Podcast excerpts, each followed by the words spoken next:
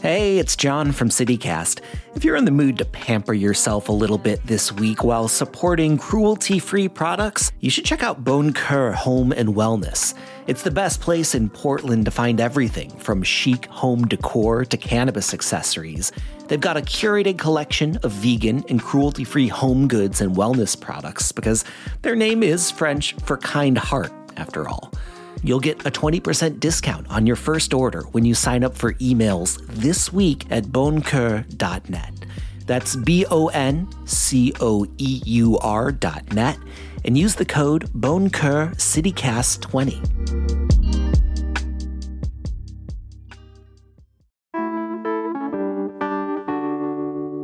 The popularity of natural wine has exploded in the last several years, especially here in Oregon. But does it actually deserve all that hype, or is it just another trend? Orange wine, I'm looking at you. On Thursdays, we talk food here on CityCast Portland, and today our host Claudia Meza is talking with Brent Braun, sommelier at OK Omens. They are a National James Beard Award semifinalist for Outstanding Wine Program this year. He's going to be talking about the roots of natural wine and why he thinks that Oregon might have some of the best natural wine in the country. It's Thursday, March 9th. I'm John Notarianni, and this is what Portland's talking about. So, Brent, uh, first question, just straight off Is natural wine over? oh, is natural wine over? No, natural wine's not over. Natural wine's been around for a long time and it's not going anywhere. If anything, it's only gaining in popularity as a kind of as it gains more mass appeal and as more people start to uh, get a gist of what it is and what it means. You know, I was reading up on the trends and someone compared it, and I just love this comparison, to grunge in the 90s. but grunge did not last. Uh, but you're saying that natural wine has always been around. It's it's basically one of the oldest ways of making wine. So the only thing that's new are all the people just sort of like, I don't know, getting hip to it. Yeah, because because I think, you know, when you think about it, all wine was essentially made naturally until I guess around World War II when we started inventing a lot of chemicals for farming and winemaking. And so, really, natural wine is a throwback to the way things were done. And the wine that has been made conventionally since, we'll call it again, the 1950s until, I mean, it's still being made, um, that's more the blip on the radar, if anything. Wines made like that kind of tend to lack a little bit of soul. And so uh, hmm. we're just bringing the soul back, you know? For those who are just like, I don't, I still don't get it what do we mean by natural wine? I mean, you just laid out, you know, not using pesticides, which I always thought was just uh, organic wines. Totally. So I, am gonna. I think the best way to get uh, someone's head around this is, uh, first off, you can divide divide natural wine almost into two things. You can divide it into the wine itself, and you can divide it into the wine culture surrounding it. Uh, we'll start okay. with the wine side of it, and then within that, you're broken down into two categories: into the viticulture side, aka the farming of the grapes, and then the winemaking side of it. As far as the farming of the grapes, uh, the idea in natural winemaking would be no pesticides, no herbicides, uh, no big chemical interventions in the vineyard. I, I think a big one for a lot of us ends up being just like no glyphosate. Glyphosate is we it is a known carcinogen and carcinogenic whatever, and uh, it's used in vineyards still. We use it for a lot of things still, and it's it's ridiculous. So that's like the vineyard side of it. If you're farming like that, your yeah. grapes should have uh, native yeast populations on them because you didn't blast the yeast away with chemicals, which means that you can take those grapes into a, a winery and they'll start off natural fermentation. So you don't have to add cultured yeast or you don't have to add yeast that were created in a lab. And so this would be part of the natural that side of the gotcha. Yeah, yep, yep. Yeah, so it all yeah. it really all ties in. Um, you know, one thing leads to another. You have a lot of these uh, winemakers in France who've talked about how when they tried to move uh, their winemaking to not adding yeast and to not adding additions and to not messing around with it, they found that it didn't work until they fixed the way they farmed. Because if you bring in unhealthy grapes, you're not going to be able to make wines without a bunch of manipulations in the cellar. It's just not going to turn out very well.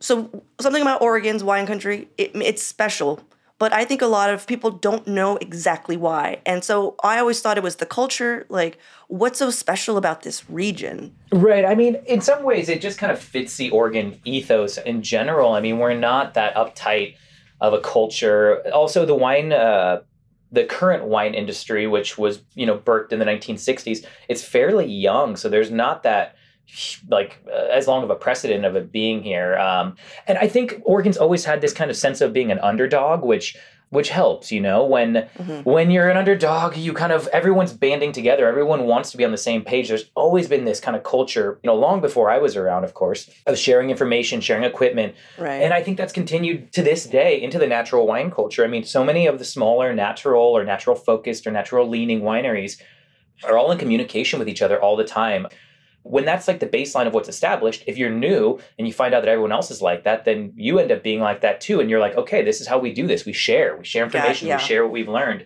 And it just kind of self perpetuates itself. And what about the wine itself? Like, what is so special about our region?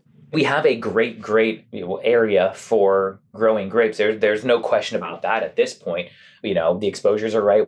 The growing climate is different than, you know, Burgundy, which is what we're always emulating, but it's it's similar enough that it kind of gets us where we need to go.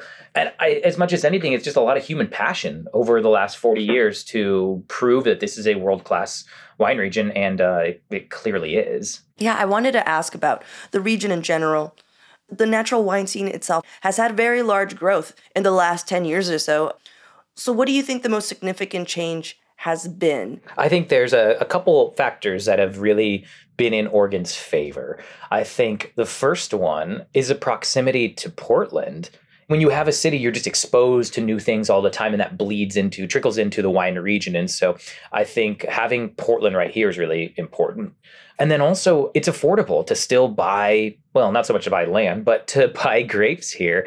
Unlike somewhere like Napa, where, you know, I'm going to, eh, great Napa fruit, the high end Napa fruit might be $10,000 a ton which is insane. Where in Oregon, you still have access to affordable grapes, and it gives young people room to experiment because if the buy in is only $1,500, $2,000 for a ton of grapes, you can afford to like save up that money be like, I'm going to take a flyer on my first ton of grapes. And if it comes out great, then you can start a business and all of a sudden you can start being a winemaker, you know? Coming up after a quick break, we're going to take a look at how the culture of drinking wine has changed in the last several years.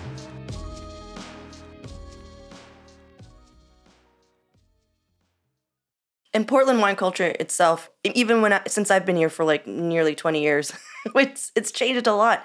I oh mean, the God, fact yeah. that wine bars are becoming more approachable, like they they feel they don't feel as like snooty, you know? Yeah, no, that shift is uh that shift is so fun in Portland. And it really so you think about the the wine bars of the kind of 90s and early 2000s, and you know, they would all been they were called like sip and taste and you know, things like that. And it was always, you know, I always call them like wine bars for your mom type like generation mm-hmm. of wine bars.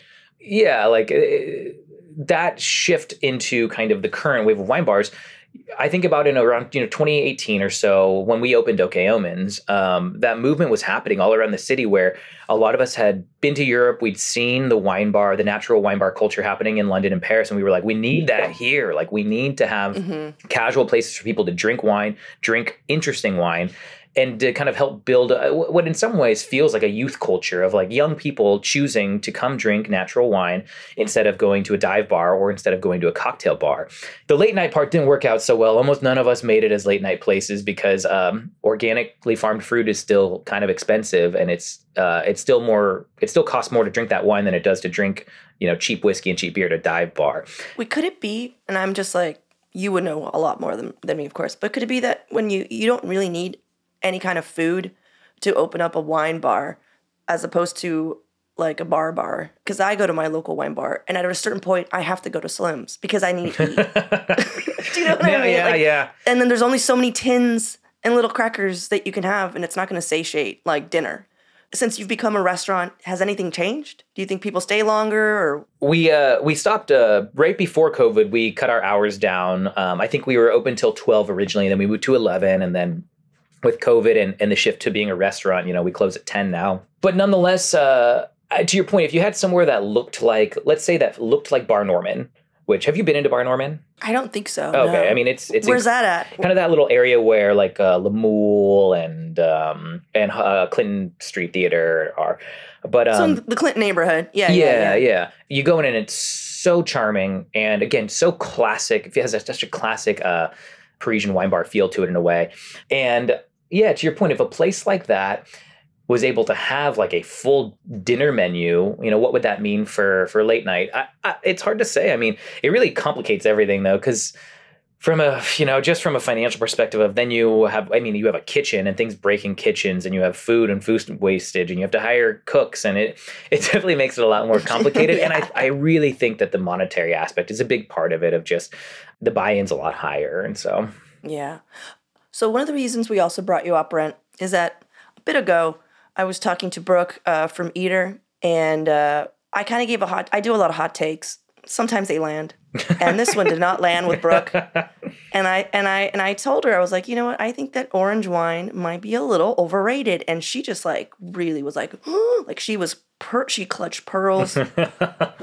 um, yeah, Brooke and her pearls. Always, always those pearls around her neck, right? The giant pearls. But I wanted to talk to you about orange wine specifically because my whole thing is just like, well, it the way it was being treated, like, oh, orange wine, I'm just like, it's literally just the skins. They're leaving the skins on. Like, what? So, why are you guys freaking out? Because I remember that was the feeling I had when orange wine came, like, oh, you don't know orange wine. And I feel like orange wine was the natural wine, and now natural wine. And now there's natural orange wine, which to me, I'm just like, oh, okay, well then.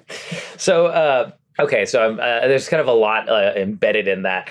Um, so, uh, uh so okay, so I get that a lot. Yeah, I, I think a, a lot here embedded. If you don't mind, I'll do just a, a, one minute on what orange wine is, in case anyone's kind of like, "What the hell are you talking about?" Yes, um, please. Not not made from oranges, uh, which we, is still a really common question. We get it, uh, you know, at the restaurant. So, or the best best way to think about orange wine is that it's kind of the sibling, um, cousin, or something to rosé, where if you think about rosé, which everybody at least has heard of rosé, with rosé you're taking red grapes and you're basically making them like white wine.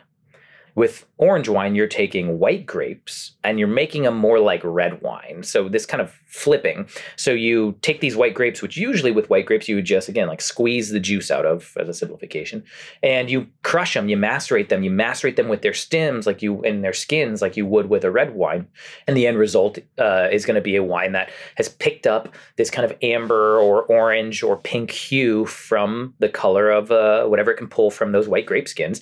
And so mm-hmm. I think part of the you know we'll call it hype or whatever was just that it it felt like a new category. And coming off of like the five year, six year craze of people being so rabid for rosé, it was like, well, this is just something new to be excited about. And it brought a lot of people into wine which i appreciate. It's uh, oftentimes orange wines or skin contact wines whatever you want to call them can have a more combination of like savory and fruity. And i so i think a lot of people who uh, maybe thought rosé wines were a little like insipid or just just fruit juice were like hey this is cool there's some like spice and earth to this refreshing beverage as well yeah. it opened the door to a lot of of of drinkers and thus you know as happens a lot of winemakers started being like, well, shoot, I need to make an orange wine because like this stuff is is flying right now. Mm-hmm. And it does feel like peak orange wine has kind of like crested, if you will. Like And uh, that's what I'm saying. And that's what I was talking about. Orange wine's not like orange wine's not going anywhere. It's, again, there's a very historic yeah. style of winemaking, and and like anything, there's a spectrum from like quick maceration, chug by the river orange wines, and hopefully you're mm-hmm. paying 20, 25 bucks a bottle for that stuff, to yeah. like long maceration, serious wines that have again the structure of great red wines coming from great fruit sources that like they they belong on the dinner table with the the the in the best restaurants, and those ones are going to be a lot more expensive and so I, uh, it'll be. My point is to say that the category is not going anywhere, um, and it shouldn't. It's a, it's an important category, and there's a lot of delicious things to be drunk within that category. And now for your microdose of news. A local law firm is planning to file more than a dozen lawsuits on behalf of black shoppers alleging racial profiling at Portland area chain stores. One notable story from Willamette Week a 32 year old creative director at the ad agency Wieden and Kennedy says a security guard accused her of shoplifting and threatened to call the police after she bought three lipsticks at Sephora in January. And apparently, Republicans can still win big points by bashing Portland, no matter what the facts might be.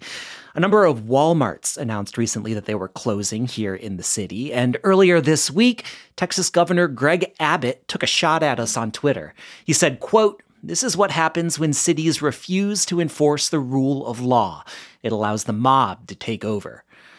Of course, Portland Mayor Ted Wheeler fired back. He pointed out that retail theft is a national issue and that dozens of Walmarts have closed in recent years in the state of Texas. For more local news and events, sign up for our daily newsletter, Hey Portland. We'll throw a link in the show notes.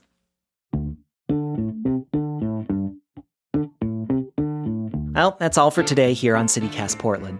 If you enjoyed the show, you should tell a friend about it, rate us, or leave us a review. I'm John Notarianni in for Claudia Meza. We'll be back with more news from around the city tomorrow morning.